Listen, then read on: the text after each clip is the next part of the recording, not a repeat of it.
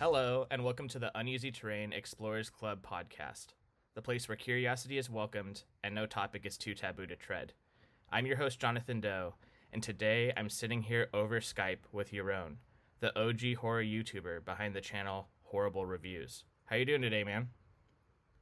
Uh, thanks for the introduction. I'm doing pretty good. How are you? I'm doing good. I, I'm I appreciate you taking the time to sit down and talk with me today. Oh, um, yeah, no, I'm excited. Um, lo- love your channel, love your stuff, and uh, you know, we've been talking a little more recently uh, because of some stuff we did together. And um, yeah, no, when you invited me for this, I'm like, yeah, of course, I'll, I'll sit down and have a little talk. so yesterday, you dropped an epic, epic collaboration video featuring horror YouTubers from all over the world, and something that I'm very honored that you invited me to be a part of.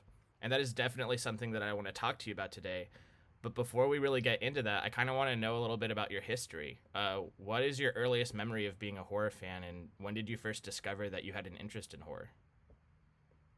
Um, yeah, I'm excited to talk about the, uh, the, the collab as well. But let's start at the beginning. Um, when people ask me like like, oh, what's your first horror movie, this and that, I usually bring up this story. Maybe if people listening and they're familiar with me, they, they they've heard the story before. It was it, it must have been like in the late 90s when um, Scream was just released on uh, on home video, and I was I was I must have been like around like 11 maybe, and my parents rented it just like for like a movie night for just for them, you know. Mm-hmm. And I was just about to head up to bed, and like from halfway up the stairs, like I saw the opening scene, you know, like the, the classic like opening scene from Scream, right? Mm-hmm. And that made such an impression on me. Like I that I was like sincerely scared by it. Um, and I usually bring that up as sort of like a memorable, well, memory. um, but, but when it comes to horror, but after that, it honestly took a little while. I think like in my in my early teens, like we had sort of like this interest, like me and my friends, we would go to like the video rental store, and that was back in the in the VHS days. So you had like all the, the Friday the Thirteenth and the Texas Chainsaw Massacre, stuff like like the Hellraiser, and it was just like these impressive covers, you know. And we would rent like a few of them. Um, and I, I was cool, and we would make. I remember specifically that we rented like, I think it was part five uh, uh, of uh, Friday the Thirteenth, and we made like a list, like who got killed and how they got killed, like me and my brother and some friends. um, but after that, it, it kind of like took a took. Yeah, I wouldn't even call it a break, but I it didn't interest me that much, like film in general, really, until like maybe like my early twenties when I sort of like rediscovered um, movies, I, I, guess. And from there, it quickly went into like more like horror. I, I, think it was during a class.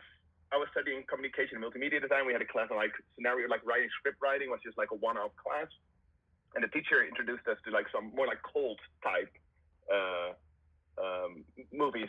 I was like, oh, this is cool because I was kind of like getting used to more mainstream stuff and kind of being not very like interested by it, so like bored. And then I, was, I just discovered this whole world of like cold Asian. I'm like, oh, this is way cooler. And from there, it just went into like low budget horror. And from there, the well, it just started rolling. How did uh? So so you took a break from cinema and then you came back to it. How did it evolve into you being a fan of like the extreme horror underground? Um. So yeah, I feel like I was like in my, in my early 20s, I, yeah, was like maybe 20, 21, that I started getting more and more with like a specific taste of my own, you know? Um, and it, it really started like at that age, I, I started watching like the Evil Dead and even stuff like that. Like even like all the, the Nightmare on Elm Street stuff. I hadn't even seen that at, at that point. And it was like, cool, cool, cool. And it, it was just sort of like a, a rabbit hole from like a more like popular uh, gore gore type of, of movies. And I, I feel like in general, I just have like an interest in, mm, like when it comes to art, for example, like looking up extremes. Mm-hmm. And it doesn't even have to be a, a extreme as in like oh as depraved or, uh, as possible, but also like oh what's the uh, what's the longest movie ever made? Like what's the oldest movie? What's the um, the most expensive, the cheapest, the this like, and and then if you look at if you're looking up extremes you combine it with the horror genre, and yeah, obviously you're gonna run into the, the, the Cannibal Holocaust and the Salòs and stuff. And I, it was just like a little maybe like morbid fascination. I'm like, okay, well, let's see how far they can take it with these movies. Let's see how far I can bring myself to you know like where's my limit and um yeah i guess i'm still sort of looking for i know now for myself where it is but yeah then that's when i started the of holocaust the Salò, i spit on your grave the last house on the left and um yeah that's that's also where the, where the origin of the the most disturbing movies ever made series is yeah, I definitely can relate to that. I mean, I've always been interested in different forms of extremes with cinema too. Like I used to look up like what's the longest movie ever made and exactly. Yeah, and so that's kind of how I got down that rabbit hole too. Um so from all of that, what inspired you to start a channel and did you intend for it to be a horror channel or did it start did it just kind of like grow into that? It was it was definitely intended to be um, a horror channel. Before I sort of like rebranded the whole thing to uh, horrible reviews, as it's known now. As, as it's known now, uh, the the original URL, I guess, for the for the channel was LB Horror Review. With LB, which stands for low budget. Mm-hmm. Nobody figured that out, but yeah, no, I like I said when I started to discover the the Evil Dead and stuff like that, I was just fascinated by the but by the low budget do it yourself aspect of it all. Like i was like this is so cool that these are people they have an idea they they, they just made it against all odds low, low budget not per se like the best actors writing and but but they made fun movies. And so the, the first movie i ever talked about on my channel is uh, herschell gordon lewis's blood feast because for me that was like a prime example of like sure it's not a good movie it, it's terrible but it's fun and like the, the story behind it is so fascinating. And um, I was getting more and more into those type of low budget horror movies, and I was like, I didn't have anyone to talk about it with. Like my friends were like, they, they didn't care for that stuff, so I would tell them like, oh. Uh, Blood Feast is like the first splatter movie, and it was Herschell Gordon Lewis, and he was like a like a he came from there was his background, and they were all like, oh, we don't really care, you know. And um, it was in 2008, and and I was just like I was studying, like I said earlier, communication and multimedia design. So I learned a little bit of editing myself, and I was like, you know, I can just use this platform, YouTube, which I mean, obviously was around already at the time, but it was very different than it is right now. I was like, hey, this is kind of ideal. Just talk about the movie, say what I want to say, keep it both funny because I always wanted it to be like funny and entertaining, um, but also have like some info, like some background information. I'll put it in a video, um, upload it to YouTube. I can just send it to my friends, and they can decide whether or not they want to see it, you know? And um, so it was literally just a, a sort of like place for me to get to get these thoughts out, you know? Like, yeah, it, it started as a little passion thing. Um, it was definitely intended to be horror, but it was also just intended to share with like friends and family, basically. That's awesome, and that's really interesting that you started with Blood Feast. It's almost like symbolic, you know, like the start of your channel and Blood Feast is like considered by many to be like the start of like the splat like splatter films. I think that's pretty pretty cool. Exactly, like and, and, and I hold the, the movie dear to my heart for well for the reason that it is I wouldn't even call it guilty pleasure. I'm not per se the biggest fan of the term guilty pleasure because I'm not ashamed to be a fan of Blood Feast. I, I love that movie. It's hilarious. Um, but yeah, it's indeed also symbolic in a way that for the exact reason as you described. That is that is a good one. Yeah. Um, so I saw recently you like posted a shared something on social media of you uh, celebrating your first 100 subscribers, which I thought was really really cool. Um, and I was wondering at what point did you realize that you like you started seeing success with your channel and you kind of realized that you were onto something? Uh, uh, it, so it was definitely not back then um, because yeah, uh, a guy reached out to me, Jeff. Um, Jeffrey, and and and he was like excited about this upcoming video that I'm well that I posted uh, uh, that we did yesterday. Mm-hmm. And he's like, "Oh man, I'm excited! You've come so far. I remember seeing your video that because I gave him a shout out in that video that that hundred subscriber special, and that was." So I, I, I always have all my videos saved, so I looked it up because I, I, it's not on YouTube anymore. Like I put it like I think I deleted it back then. Like some like videos I just deleted.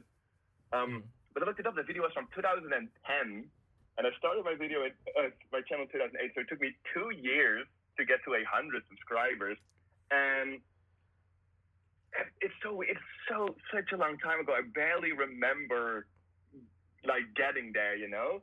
Um, and it was in because the moment that I realized like, hey, I might be onto something here. it was it was early on when I was doing the disturbing movie series hmm that I sort of saw like a splurge in views and audience, and that's when I was like, hey, this this might actually be something. And obviously, that's also the reason why um, I've been doing that series for so long because that just resonated with people for whatever reason. Yeah, yeah, that's awesome. Um, you said earlier uh, that that YouTube's really changed, and it really has. I mean, the rules and policies have grown and evolved over the years, and it's become a lot more strict. And I was wondering how that's impacted your channel. Has any of your content ever gotten you in trouble with YouTube? Um, yes, I remember the very first time that I noticed that they were strict was when I did a video on. That was like, I think even when I still did them in Dutch, the videos. I don't know if it was that long ago, but it was uh, humanoid uh, from the Deep, the the, the Roger Corman uh, movie, and I just edited and, and did that on like any other video, but um, there was just some nudity in it because I said like, well, one of the, the cool things about this movie is like it's typical 80s stuff. It's like gore and boobs. So I guess there was some nudity in, in the edit, and that video got deleted, and I think got me like a strike, like the first strike I ever had, and I was like, oh shit. And I think from there on, I mostly started to, to censor nudity. Um, but the, I sort of have like this running joke that I sometimes like bring back in, in the videos. That's like I, I literally have the scene of, of a Serbian film of the of the main guy like like fucking the girl from behind and slashing their head with a machete, and that's all good. But as soon as there's like boobs, then you know like it's like oh, oh can you show this? You know it's it's such it's such a weird. um and yeah, like the, the rules, man. It's nudity is uh, is like a no go. Um, but I I can show anything else basically. yeah, I uh, I did a review of a Serbian film. A lot of my videos actually, like recently, has been like there's been a big spike. Probably like eight of my videos have been age restricted, and I don't Yeah, really, I don't mhm. really care. But yeah, I've really cut back on like the amount of gore and stuff that I show. I know that nudity is obviously like a big taboo, but I think they're cracking down on gore too at this point. Unfortunately. Yeah, the um usually when I upload a new video, even before I feel like it could have been like checked by an actual person, um, it, it basically gives me the the demonetization and an age restriction, and I can you know you can sort of like appeal them, but it, I I never really try to limit myself to um you know to, to make the, the video work better on, on on YouTube, which is like not a good idea if you want to make it like big big but at the same time i'm like i don't want to like make uh yeah i don't know. I, I just, I just want to do the videos how i envision, envision them and then if they're demonetized or if they're age, age restricted then so be it. But it does suck because it's not helping your video like for the algorithm you know? Like they they i guess they just don't really want to push age restricted demonetized videos and that's unfortunate. Yeah, yeah. Um, so you've now completed 30 segments within your most disturbing movie uh, ever made series. Um, and with the amount of films that you have now under your belt, I was wondering what are some titles that you found to be personally disturbing, and what are some of your favorites? Um, the thing is, and you probably must experience this in the in, in, in the same way that I have. Um, having so much, like not saying that I'm like, oh, I'm, I'm I'm the expert on it. I don't want to like come across as that, but you know, I I- I've seen I've seen quite a few of these titles, and it's just different getting into this these type of movies in the beginning and how they they impact your you, and then exactly like 30 videos later, like how how movies uh, impact you at that point because. I, I often bring up that that Cannibal Holocaust was one of the movies that made like the, the biggest impression on me because I was sort of new to the more extreme side of like of, of movies, of horror movies. And me first time seeing Cannibal Holocaust, I was like, holy shit, you know, like this is insane. And of course the the animal cruelty had a lot to do with it, but just in general, it's such a like an angry movie, like a it's it's a vile one, and th- that for that reason that one always stuck to me. But it's it's kind of like an obvious answer. So I was actually I knew that you were probably gonna answer. So I was like thinking, and especially with me having done that overview video, um, they're all kind of like more fresh in my head, like the ones that I, I've seen, and stuff like angst and In a Glass Cage, which aren't per se like the most popular titles, but if, if you talk to like a another fan of, of extreme movies, they'll be like, yeah, those are great because they're dark, you know, and um, uh, one that I recently sort of discovered because it is still relatively new is it's from Germany, uh, The Golden Glove. I don't know if you've seen that one. No, I haven't seen that one. Oh, it was that one was like I said, like you, you, at some point you you've seen all these movies and, and, it sort of takes a little more to make an impact, I guess. Mm-hmm. But the Golden Glove, I was like, oh damn, this is this is good. I felt like dirty. It's a it's a German a serial killer movie based on a true story, and um, I always find like a little itchy with with with serial killer movies, like based on actual serial killers. Like it's kind of weird that they're sort of like profiting of a serial killer, I guess. Mm-hmm. Um, sometimes make them look cool or like there's there's, there's a weird relationship between that. Um, but the the Golden Glove made you absolutely disgusted by what what happened. You know, it's like such a disgusting, dirty movie, and I don't know. That made me appreciate it even more. Yeah, I can totally relate to that. I think that once, like, especially if you've seen a whole bunch of these movies, you kind of become desensitized at a point.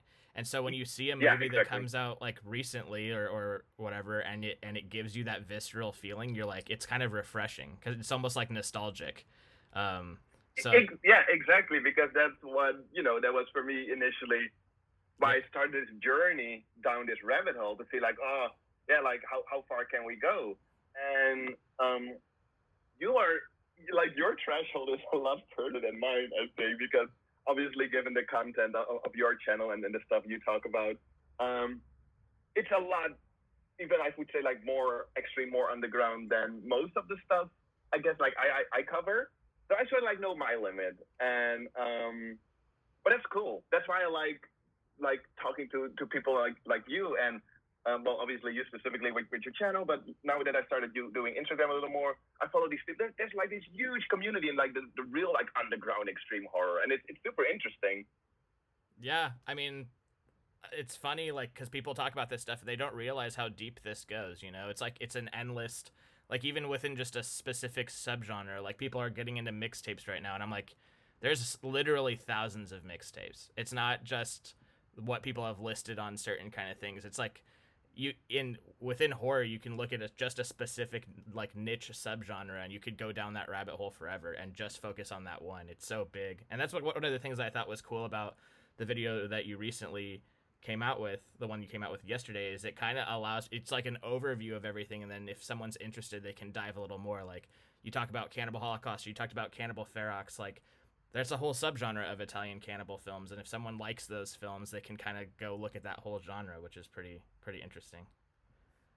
Exactly, I, I completely agree, and that was definitely the intention of the video as well. To, I mean, I, I called it like the, the beginner's guide, but like I also say in the intro is like, hey, if you've seen all of these movies, you're not a beginner. Like you're you're deep down the rabbit hole already, you know. Yeah. But um, yeah, that, that's why I try to put it in different categories. That if this your type of stuff, well, here's something to you know to get you started. Um, but for example, I also did I did a um, a category on. I, I think I specifically said it with documentaries and animations, like two of the categories that that I feel like, hey, I never really went down this rabbit hole. So, hey, this is a, a start, but there's so much more. But yeah, at some point it is like you maybe you pick your niche or you just keep it a little more general because yeah, otherwise there's just too much and there's too little time, you know.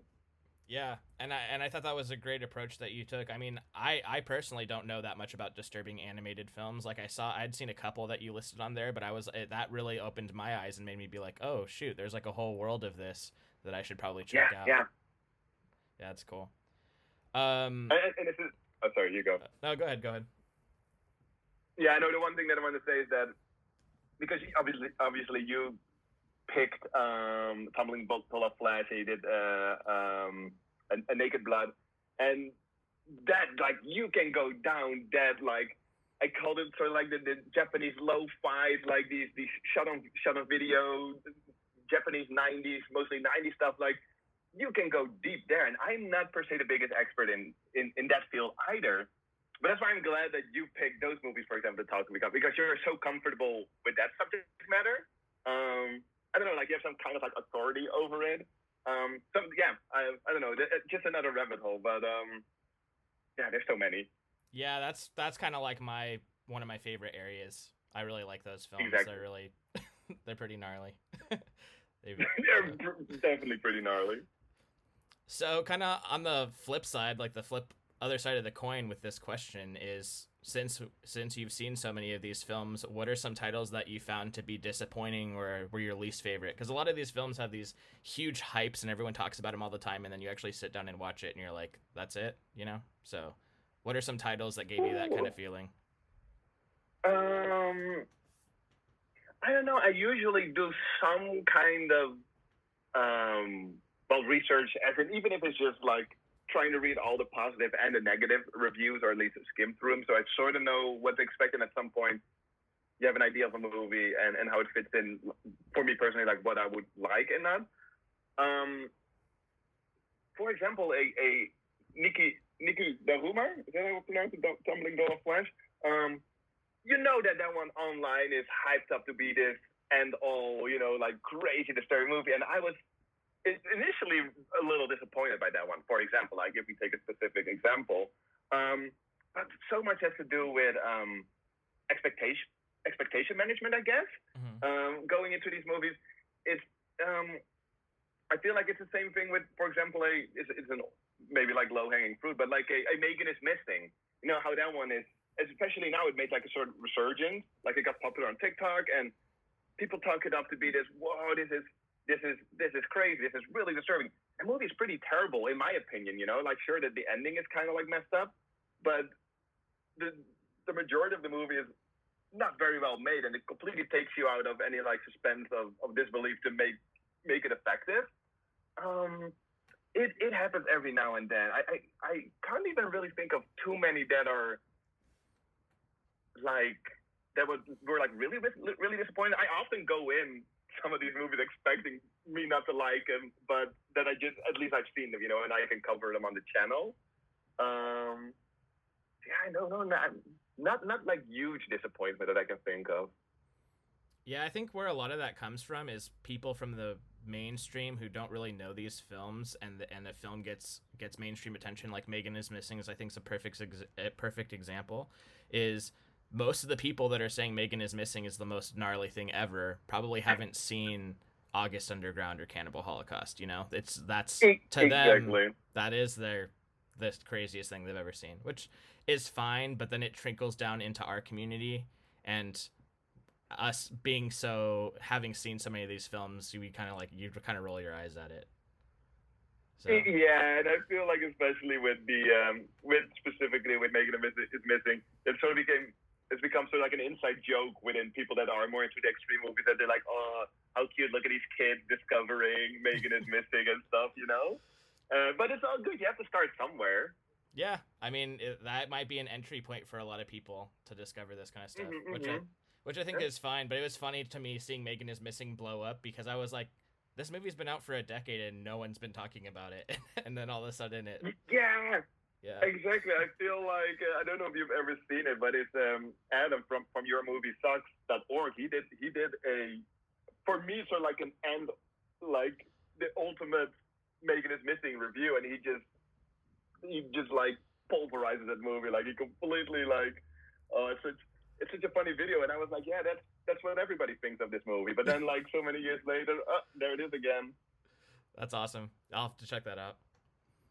Mm-hmm. And honestly, the, the, the review is like eight years old or so by now. It's funny. so, talking about trends, basically, because I think Meg is, is Missing was kind of a trend. One of the biggest trends that's going on in the horror YouTube community right now is the disturbing movie Iceberg, and I was wondering what are your thoughts on that this trend and its popularity? So, um, yeah, I, I, I've been thinking a lot about. For me, when I noticed that this was a trend, was basically for me, it all started with Wendigoon's video. You know the one that I'm talking about, right? It was yeah. a big release, like maybe like five months ago. Like it blew the hell up. Like it's up to like almost four million views right now. and the thing is, I think that video is from February this year, like around that time. And I remember specifically because I just started getting the ball rolling for this um, big collab video that we released yesterday, right? Mhm. Um, because in February, I started reaching out to people that I thought would be cool to be part of it. And when, when I started that, I, I, I knew that I still had to do, I think, the last two or three parts of the Disturbing Movie series, like 28, 29, and 30. I still had to do them, but I, I thought, like, I'll just get the ball rolling for this big collab. And then I saw that video, that Wendigoon video blow up, and it was kind of what I was planning on doing. So I was like, shit, you know, like someone beat me to it. Um, and I've, I've talked to Wendigoon since like a bunch, you know, obviously he's in the video as well. And, and he's like a super cool dude. And I really like his takes on the movies that he did for the video. But in all honesty, the iceberg video, I was a little disappointed by the one that he did because it was relatively like like quick takes on it and um like for example you did the whole like snuff r73 like let's get rid of all the the misinformation. And you know like he he could have done maybe like more research for that initial iceberg video. Mhm. and that was the thing but it resonated with so many people and i got so many messages and comments hey are you gonna do your take on it? What, what, what did you see it? And i was like dude i i can't tell these people that i'm working on something similar which i think is going to be just as cool, if not more, you know. But I, it, it, I just knew it was going to take months before I uh, was able to finish it. But at the same time, I am happy about these this new trend because I feel like, oh, maybe let me just write it, even though I've been doing these disturbing movies for like ten years. Hey, maybe it'll help my channel as well. Like if people want to see disturbing movies, like, hey, that's kind of what I've been doing for all these years, you know. Yeah, yeah. I think I think it's. And- go ahead. Go ahead.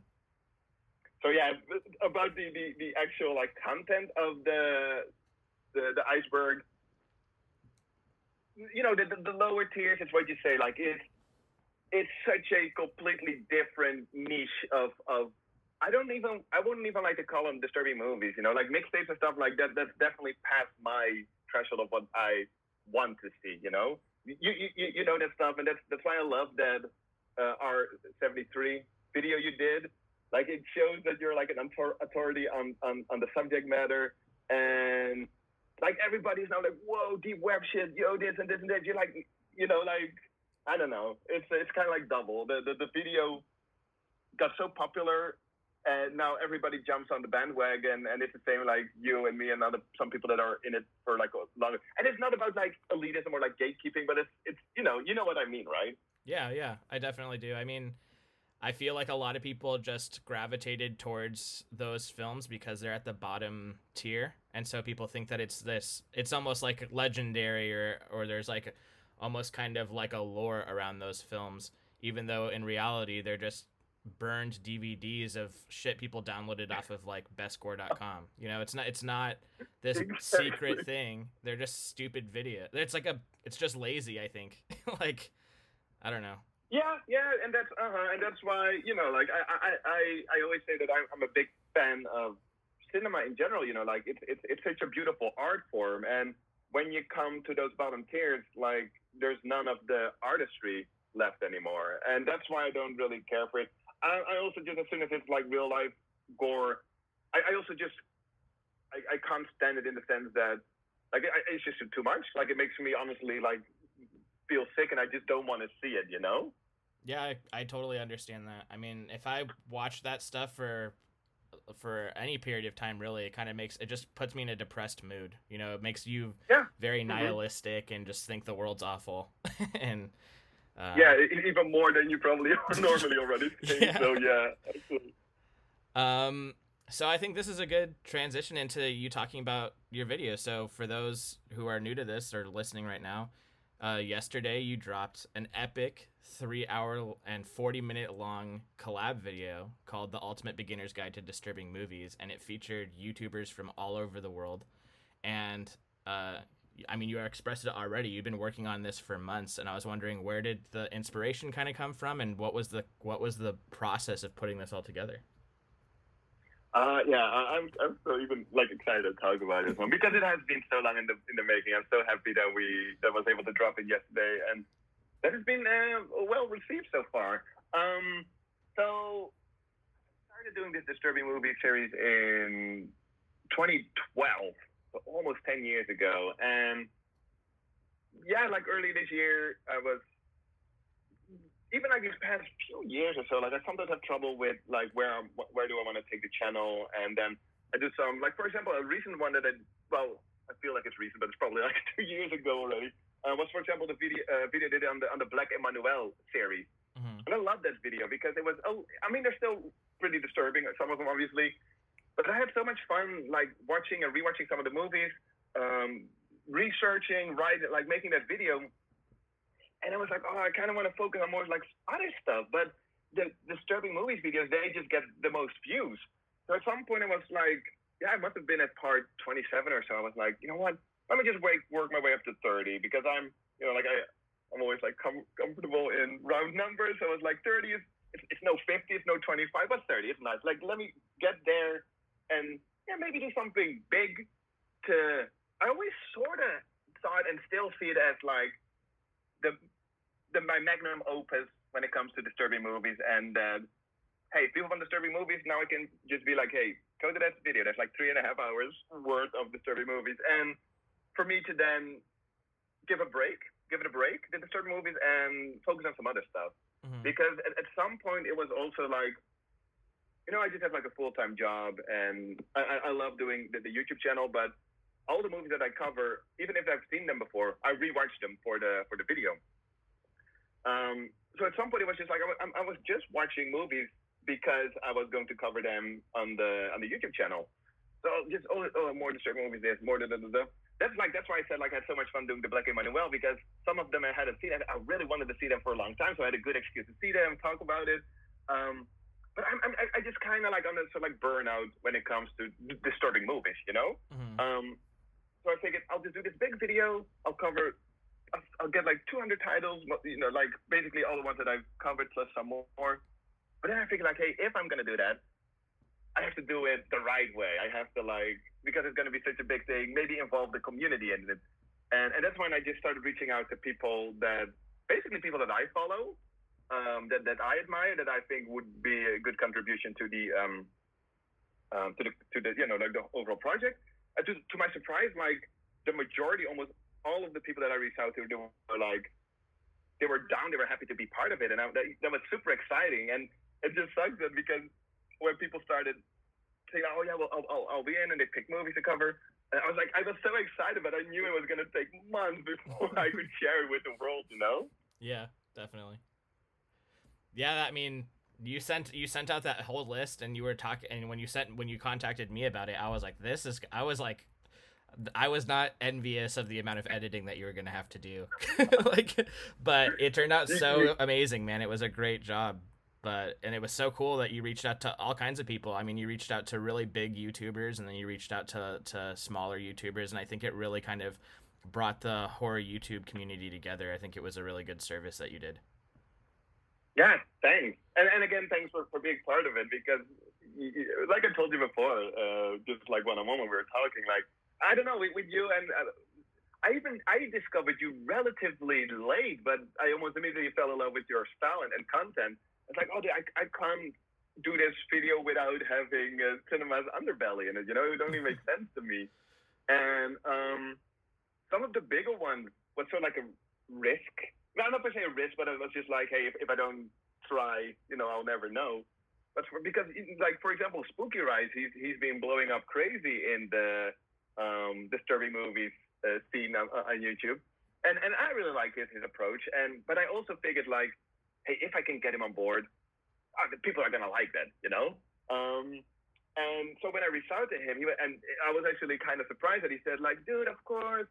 Uh, like I saw your channel, it's always been like an inspiration for me to do these movies on YouTube, and I was like, I was like kind of honored, honored, you know. Yeah, yeah, that was really cool. Like, no, I felt the same way, man. Like when you when you invited me on, and then you told me about the other people that were going to be on there, like Bloodbath and Beyond and Spooky Rice. I was like, holy Mhm. shit! I was like, this is this is awesome, you know. And Yeah, and, and yeah, and it and it is cool because, like you say, it is really a, a community, and I, I've learned that now more than ever. For example, Spooky Rice in his take on uh, um, women, what's it called, women slash my my red gut. yeah, I can, I can, he even said at the end, right? Like, oh, but if you really want to dig into the stuff, check out Cinema's Underbelly. Like, he knows this shit, and like, you know, like all these channels know each other, and it, it, it's yeah, super cool. yeah, it's awesome, man. Yeah, I mean, when you wrote to me, I was like, "Is this who I think it is?" And then I like looked it up. I was like, "No way." That's really cool because I've been Yeah, watching your stuff for a while, man. I've been watching you f- since pretty early on. So Wow, yeah, that's that's so cool. Yeah, th- and it's it's so difficult to get visibility in, especially on YouTube with this type of content. Like, I, I'm not quite sure how I found out about yours. Probably through another channel, and then I'm like, hey, this this is good stuff. Like, why do I not know about this? Like, do I? How do I? How do I search for this stuff? You know, it's it's difficult. Yeah, it is difficult, but I think I think one thing that your video showcased that I think is really cool is that even though we're all kind of covering the same topic, we all bring something different and unique to the table. Like you bring something different, Spooky Rice brings something different. Like the horror geek, he's got his whole approach to it as well, and so it's like a lot of different flavors all kind of covering the same topic, which I think is really interesting. Like I don't, my videos aren't funny, and I I'm not really very funny. I, if I tried, I think I would embarrass myself. But I bring kind of a, a my own flavor to the table, and it's it's really cool. It was really cool to kind of just see all the just like May, Nick Spheres, like she's got her whole approach to it too, and it was just cool all the different personalities that exist, like that all love the same I- topic. I, I completely agree, and I mean, you, you know this as well. The, the way I approach everybody, I, when when I explained to them what I would expect from their segment, I told everybody, please do it as much in your own style as possible. Do it how you would do it for your own channel. Um, if you use background music, give me that. If you don't use background music, I, I also won't put mine under it. I just want it to feel like representative of, of what you do. And yeah, like you say, there's so many different approaches to it, and and that's that's the reason I, I reached out to these people because I like their style, and I don't want them to change their style to fit in this video because I figured like it's gonna work it's gonna work out itself, you know, and and it did. I feel. Yeah, man, you made you did make you made something awesome. I think it's gonna like it already had so many people watching it already, but I I could see this going viral. I think I think I'm like got my fingers crossed, waiting to see like what's gonna happen. But I think like this could be like the next like the Wendigoon iceberg. This could be like the Wendigoon iceberg where it blows up. Yeah, I, uh, and I and, and I don't um, assume that it will. Like it, it would be super awesome, obviously. Um, it's it's gonna be because Wendigoon he played it. That's smart. He, pr- he played it relatively safe. I feel with the iceberg video, not showing too uh, like not showing graphic content at all, and even in the way he worded reviews, he wouldn't be like, oh, there's like people being raped and this and that. He's more like, oh, and there's people are being arred and stuff like Yeah. because even that's probably like a, a better approach. But then again, I wanted to do it. Yeah, I, I just didn't, I didn't want to bush it, beat around the bush. I wanted like this is it. These are the type of movies. And yeah, YouTube is not gonna like this, and that might influence on, on how well it does. But I don't know. I, I feel like people will find this video regardless if if they yeah if if, if this is necessary. Yeah, I mean, especially with like Reddit and stuff. I think that's where a lot of attention comes from. Is like, yeah, you've got the YouTube algorithm, but you've just got people who are sharing it on different social media platforms, and that, I think that could help it blow up too. That's true. Let's let's hope. Would be cool, definitely. so you you've t- you've kind of talked about this already, and you mentioned at the end of that video that you kind of have um, you kind of want to maybe go into a different direction with the channel, and I was wondering what can we expect? What what are what are some plans that you have for the channel moving forward? Oh yeah, yeah, yeah. So definitely, even on on, on, the, short term, like short, like uh, nearby future, definitely a little break from the disturbing movie. So the next video is not going to be like part thirty-one. You know, like I'm just gonna let it be for a little while. Mhm. Um, what I'm actually kind of like excited about to cover is these.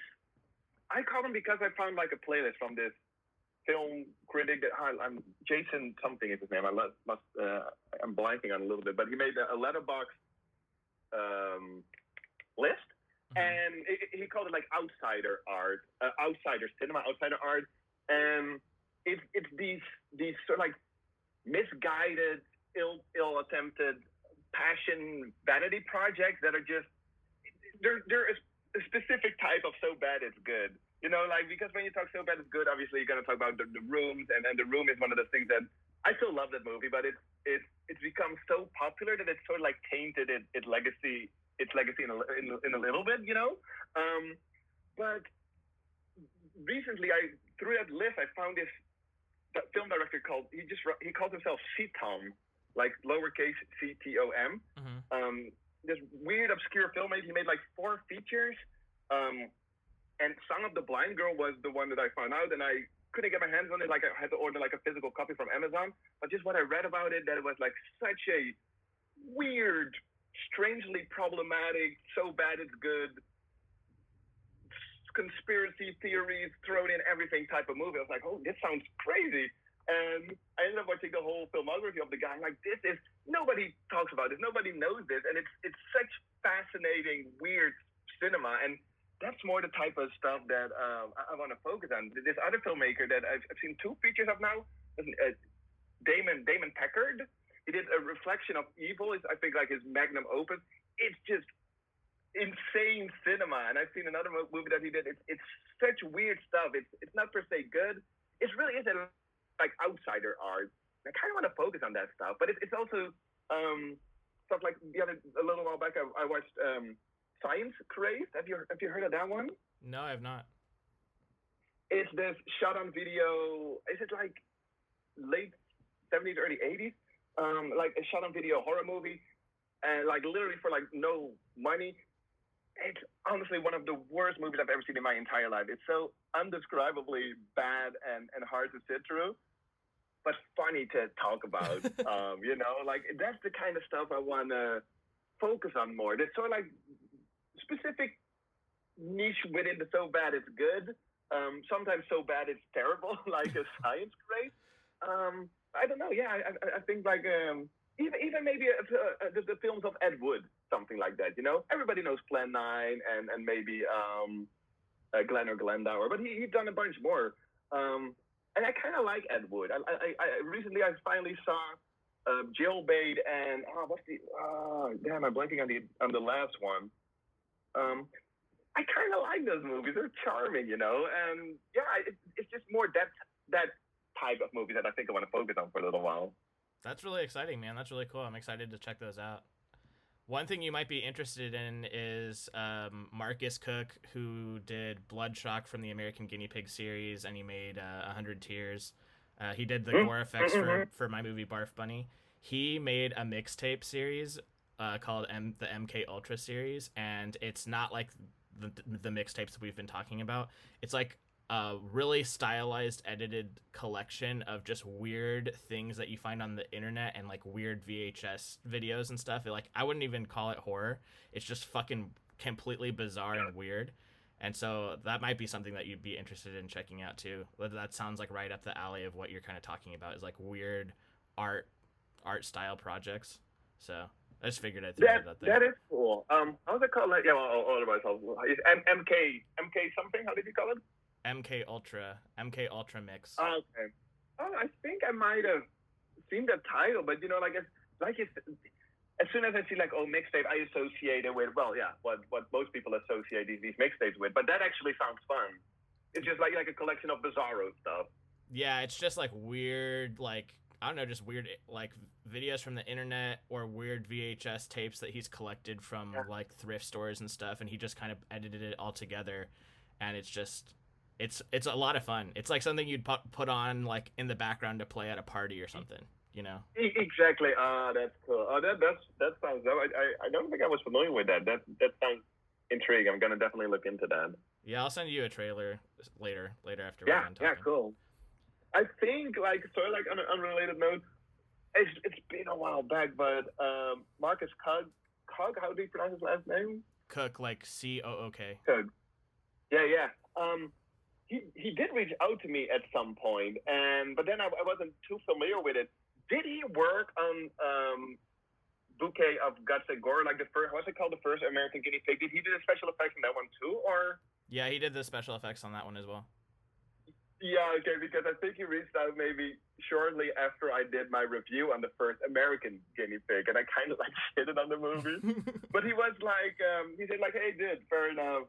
And then he told me about like that he did like Hundred Tears, and Hundred Tears is one of those movies that I don't know. I'm kind of fascinated. I've still not seen it, but I, I know that these movies are mostly about awesome gore effects, and I kind of want to. I am I'm curious, you know, and and and it's excited that you got to work with him on, on, on your movie. Yeah, him and I are are pretty good friends at this point, and we work on a bunch of stuff together. And he's like a really good effects artist, and like a hundred tears. yeah. Like I'm not really into the whole like killer clown subgenre, but he it's such it's a gnarly bloodbath splatter film. Like it's almost I would compare it to almost like uh Dead Alive, just like tons of blood and gore. Wow. It's like off the Yeah, yeah. It's fun. It's a fun movie. yeah, exactly. That's why I, I, I don't know why I yeah why I never sat down to watch it because it does sound like right up my alley. Like I also don't care for killer clowns at all, but I figure like again, you know gotta have some story. it, but then, for example, oh, what was the other clown movie that recently came out? Um, that was like super gory. Damn, I'm blanking on a lot of titles right now. Um, do you know which one I'm referring to? Uh, Torment came out, which was like everyone got upset because it had like a lot of gay rape in it. People got upset about that one. And then there's What is- what- yeah, so that was I'm- Torment. I'm- That's from Unearthed Films. They have like a too extreme for mainstream label, and so they Mm. released it. And it's like it's kind of like supposed to be influenced by the John Wayne Gacy thing, but it's basically like a clown who like rapes and kills men.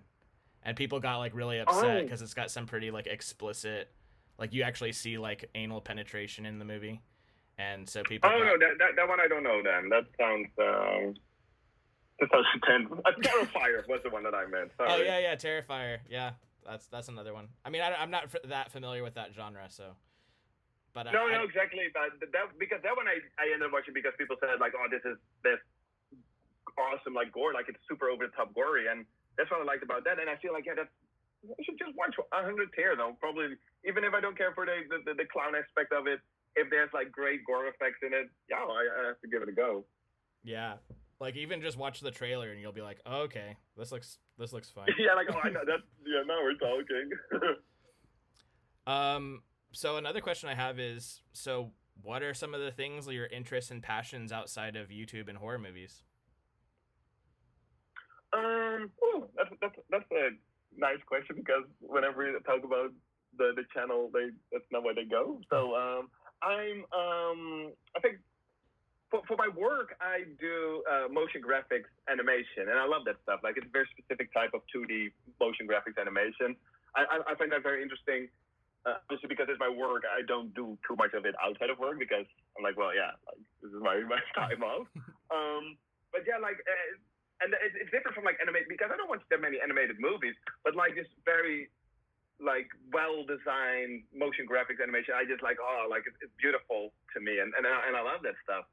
But besides that, I'm I'm, I'm a huge um, hip hop fan. Like I'm it's it's I've been a, a big hip hop fan for like I don't know probably since my early teens. So probably like like 20 years now I've been like listening very actively to, to hip hop, and I, I love making like doing or like you know, like curate a playlist or like I've, I've made a bunch of like mixes myself and just put them on on on YouTube to share with people and I feel like they are sort of like well curated in the sense that I feel like I sort of know what I'm talking about when it comes to like like hip hop and um and sometimes it's, it's frustrating and I also don't want to be like how as, as they call it, like an old head who is like stuck in the like oh everything was better in the 90s because I just love the 90s hip hop the, the sound and it's it's just very different compared to what's popular right now. Yeah. Um, but I try to I try to keep up to date. But yeah, like I, I, a huge huge love for starting like late '80s up to like late '90s, like hip hop. I, I love it so much. Like, a lot of my time goes into discovering more hip hop listening, like organizing it in my personal playlist and, and stuff like that. Um, that's that's that's a big passion for me as well. And I have that the same with um, a very specific era of um, UK garage and grime. It's, it's, it's a little different niche of music, but in the um, early 2000s, like, let's say from like 2000, well, let's say maybe from 2000 to 2005, there was this very, there was a lot happening in, in the UK dance scene, you know, and then specifically from garage onward to what evolved into dubstep and, and, and grime. But then, like those early years of those genres, I love that. Like I'm absolutely fascinated with that stuff. That's awesome. Is uh is your interest in hip hop where your slogan "What's up, gangsters" came from? Um, so I don't know where that came from. I, at some point, I, I, I kind of wanted to not to say like retire it, but I started not using it in every video anymore. But then I got comments like, "Hey, are, are we not gangsters anymore? Like, why, why, why, where's the what's up gangsters?" I mean, it does probably come from me growing up with my friends, like white middle class European, happy-go-lucky, you know, like no worries in the world, and then growing up listening to like NWA and all that gangster shit. Like, it's super silly in a way, but sometimes we're like, oh yeah, gangster shit, isn't that? It probably comes from that. Like, yeah, what's up, gang? I, I saw recently someone think, thinking that I took it from uh, Super Bad. You know, where where Fogell is his name, where he's like, oh, what's up, gangsters? Like early in the movie. Oh yeah. I'm like, oh shit, yeah, he, he does say that as well, but that's not where I, I, I got it from. I think it was just like you say, like maybe that me and my friends were just like like joking about like, yo, gangsters, this and that, because we were because I'm such the opposite of, you know. I think it's funny. I like it. I think it, it definitely kind of like adds a little bit of like flavor to your channel. Like kind of kind of like right off the gate shows kind of your personality and why your videos are so fun. Ah, yeah, thanks, man. That's yeah. I, I I've come again to embrace it. Like I said, there was a period that I found like a little cringy and like like silly, but now I'm like, you know, like I cannot start my video with like click click opening a beer and be like, "What's up, gangsters?" like I, I I just accepted it and now I kind of like it again. Uh, what is what is your thoughts if you're since you're so into uh hip hop? What are your thoughts on like modern modern hip hop like mumblecore rap and stuff like that? I'm not. Uh, I'm I'm not per se the biggest fan. Um, obviously, as in, um, I don't know. The, the the there's and it's not even that I grew up on, on the '90s stuff, you know, because I'm I'm from um, I'm from '87. I'm saying that correct? '87. Yeah. So even by the late 90s i started like independently listen to hip hop more like in my like my early so it's like in the early 2000s you know so it's not like the 90s are per se nostalgic for me but i just love that that sound and and i feel with, with, with like the, the 90s era it's it was way more maybe like true to the um, hip hop community and it was more about it, it, it was like more real and that's like the the, the wackest thing, thing to say but like a lot of these hip hop right now, like at least that's like blowing up, that's popular. It doesn't have that. I feel like less to do with, with the culture, and they might not know the history of the genre. And sometimes it's just like easy to make this type of hip hop because it is popular and it'll get you views and money, I guess.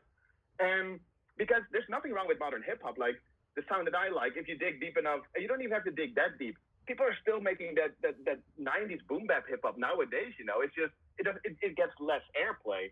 Um, and, and and I guess it's all trends because in the, in the early 2000s, for example, when you had like the whole bling bling era of hip hop, I don't care for that hip hop either. But that was just a wave that came, and, the, and now the mumblecore is more, and like all the, the trap, the dirty style trap stuff. Um, I guess it just it comes and it goes, and the, the the current trends are just not per se my style of hip hop. I'd say. Yeah, yeah, I def I feel that for sure. I mean, yeah, I don't really listen to any of that kind of music, but I do I do feel like mumblecore is a little bit lazy. It feels like.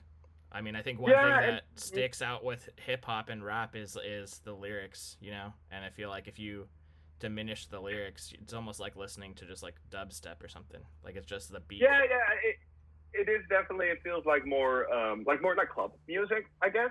Mhm. And I, I'm like this rant just now. I'm I'm doing it at the risk of coming across like again like elitist or like gatekeeper ish because I do not.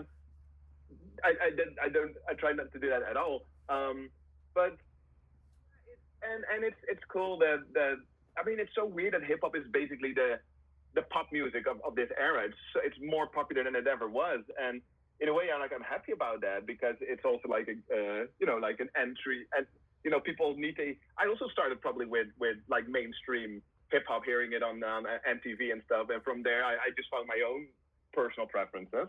So it's great that it's it's it's big, but I also don't want people like if I tell people oh I love hip hop, that like what what's popular now that they think like oh so that's what it means. I'm like well not not that you know. Yeah, yeah. So, with you saying that you work uh, in animation, one question I always ask people when I find out that they work in like media is how does that kind of affect you when you watch um, content that involves your craft? You know, so if you watch an animated film or you watch something that has the kind of animation that you do, does it kind of can you look at that and be like, oh, they did a bad job, or Um, oh, they did a good job.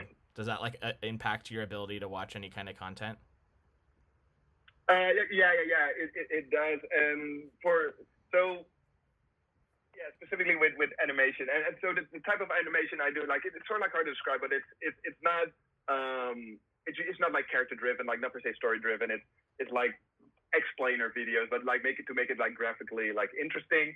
Um, but and, and it's all 2D. Like I I know the, the pipeline of a 3D animation production, even like short like co- commercials or whatever. Like it's it's a hell um, of, of a lot of work. So when I see like these big budget um, movies that have like like um, CGI in it, it, it mostly often just baffles me like how they've done it because I I know and I understand like how what a crazy amount of work goes into it and you know like my laptop it, it starts almost exploding when I'm exporting like a, a short like two minute uh, 2D animation video and it takes like an hour to export it like like imagine having to export the final render for a for the latest Pixar movie. I'm like, holy shit, you know that that's it, it's crazy, and it's I find it highly impressive how, how far it has come, especially like like CGI specifically. But the other day at work, I was talking. that We were talking about uh, Jurassic Park, for example. You know, that was like a milestone in, in the usage of um, well, incorporation of, of CGI. But what I love about um, Jurassic Park compared to a lot of like modern stuff is um, they use CGI where it wasn't possible to do uh, practical effects. You know, mm-hmm. so for example, when you have like a, a total shot of the T Rex, like obviously, or like any dinosaur, it has to be uh, done with the computer. But when it's just like the mouth or like the the the the the, the, the cloth or so, it's it's like still like animatronics. And I love how they incorporated it. And I feel like now it's it's it's so easy to just like you know let's just shoot this whole movie against a green screen and we'll, we'll figure it out in post and obviously it's more complicated than that, but I don't know, like, and CGI has to be done well, you know, and, and a lot of it is well, but sometimes when they, like in horror movies, when they start using CGI for like blood splurts and stuff, I'm like, dude, like, you, could have done this practical effects like so easy, it would have been so much better. Yeah, yeah, I totally agree. I've seen a couple horror movies where they had like uh, CGI blood splat on the wall, and I was like, how hard would it have been to just throw blood on the wall? yeah, like feel like I, I, yeah, then like maybe it might have even been cheaper. Like it's obviously like you can always be like, oh, we'll figure out in post. And yeah, like you have much more options, but I don't know if it's going to help your project. You know, it doesn't it doesn't necessarily make it any better. In my opinion, it often makes it worse. Yeah, yeah, definitely. Um, so kind of going back to your channel for a second, or just YouTube in general. Uh, what's some advice that you would give someone who's starting out a YouTube channel who's trying to to make to find success? Do you have any words of advice or anything that you would advise people not to do? Uh, I was just about to say one thing that I should advise them not to do is probably follow my advice because um, I I have not changed with YouTube over the years as much as I should have had if I wanted to make it like bigger, I guess um, because I was always just like with with them getting more strict and and uh, and on, on like content and I'm like, well, I don't like this. I just want to make the content how I want to do it. And people in the past have told me, well, then go to like BitChute or go to like this and that. I'm like, yeah, but there is no one there. No one's going to watch my videos over there. Like I have to use YouTube because that's where the audience is, but they also limit you so much. Um, so in a way, even though it's not even like my honest personal advice, I would tell people, especially if you want to get started right now, like, hey, look at what works. And if you want to make it big, yeah, then don't show like shallow scenes of people eating poop and stuff, you know, because that, that's not going to get your video very far. But um, what I do always have said in the past, and I do still stand by it, is that if, if, um, if, if you make videos, um, prepare them like write a script. Like I write almost every single word of my like my videos is like every single word is like scripted. Um, it, it, for some people, it works better like a free flowing format, but you have to be good at that, and I don't think everybody is. Um, and it's for me personally, I much rather watch a well written video rather than a rambling that doesn't really flow all that well. Um, and besides that, what I usually say is make sure that you at least love your own videos. That you know, I when I finish a video, I love watching them back. You know, like I'm like, oh, this is this is a cool video. This is a funny video. Like if, if you don't even have that with your own videos, then like you shouldn't expect other people to like it either. That's you know, like it's it's, it's I don't know if that is completely true, but if you yeah, like make the stuff that you would want to see. I think that is kind of important. And sure, you can be like, oh, I have to do something that um, not everybody is doing yet. You have to find something new, but a lot of specifically for like disturbing movies, there's more channels popping up, and yeah, they, they are. It's, it's not even that like, oh yeah, of course you're gonna uh, cover Irreversible or like a Serbian film, but yeah, do your take on it. You know, like it's, it's not a bad thing to talk about stuff that's been discussed before. Just bring your your own thing to the table. Yeah, I think that's really good advice. And every like every content creator that I know has like it's funny that you bring this up. Like I watch my video like after I upload my video, I'll watch it like eight times just because I'm like proud of what I've done, you know. And everyone I talk to says they do the same thing, and so I agree. Like if you're proud of what you've made, then then you're confident that other people are gonna like it too. Yeah, yeah, yeah. yeah that's, I mean, yeah. Imagine making a video like, well, hmm, let, let, me just put it out there. We'll see how people react. Like, yeah, no, like that's that's not the right attitude. And plus, yeah, like, I mean, well, you know this, you've noticed this probably yourself as well. The process itself isn't even always fun. The process of making them because I'm always like excited watching the movie and then oh and then oh I'm starting writing the script. Oh, that's cool, cool. But then I started editing like oh this is a lot of work and I have to record it and like oh the recording didn't sound oh shit I have to redo retakes and like it is still it is work. But then when the video comes together, like you say you rewatch it a couple times, like oh it was worth it. It was worth all the all the work and uh, yeah I'm excited to share share it with uh, with an audience. Yeah, yeah, I totally agree with that. So uh, I don't really have any more questions. I was. Do you have any final thoughts that you would like to say, or anything you'd like to plug, um, or say anything to your fans before we come to a close? Um. Well, you can look me up on YouTube. I'm, I'm, horrible reviews on YouTube. I've, I've been talking about the survey movie for a while, and yeah, I recently did. Uh, well, yesterday we posted uh, the uh, Ultimate Beginner's Guide to the survey movies um, check it out. Like um, we did a we did a live yeah we did a live premiere and like a lot of people were in, in, in the live chat and it, it, was such a cool community I noticed and like a lot of people knew each other and yeah that sounds like fun like come over to the channel it's, it's honestly a, a, a great little community and um, just don't expect yeah like just know that I might take a little break from the survey movies but um, yeah, it's, it's, it's great. It's, it's a great uh, community, and I'm uh, you know I'm, I'm kind of like proud to be a part of it. As, as cliche and corny as it sounds, like it is true. Like I really noticed that yesterday, kind of the during the, the premiere. Yeah, the premiere was a blast, and it was so fun. Like having the different parts come up and everyone just talk about, like react to everything. Like I I remember the review that I did for um, Tumbling Doll of Flesh, and I talk about uh, Tumbling Doll of Shit, and everyone was like disgusted. Everybody was like pee pee poo poo in the comments. Yeah, that was a blast. Well, man, I enjoyed our conversation. Yeah, no, and uh, I had a lot of fun talking with you. And uh, thanks for all your insight and spending time talking about your history and everything that you've done, man. Um, I wish you the best for the future, and I have I hope you have a good night. Thanks, man. I uh, really appreciate you having me on. I had, had a blast, and uh, you know, I'll I'll be hitting you up soon uh, just to like continue our conversation, even in private. But uh, yeah, I'm having a blast talking to you, man. So it's uh, I'm, I'm glad. Thank you. Awesome, man. Thanks. Bye. Thank you. Thank you for listening to this episode of the Uneasy Terrain Explorers Club. If you're interested in checking out my other work, please subscribe to my YouTube channel, Cinema's Underbelly, where I analyze and review obscure, obscene, and controversial cinema, as well as check out my label, Putrid Productions. Until next time, this is the Uneasy Terrain Explorers Club.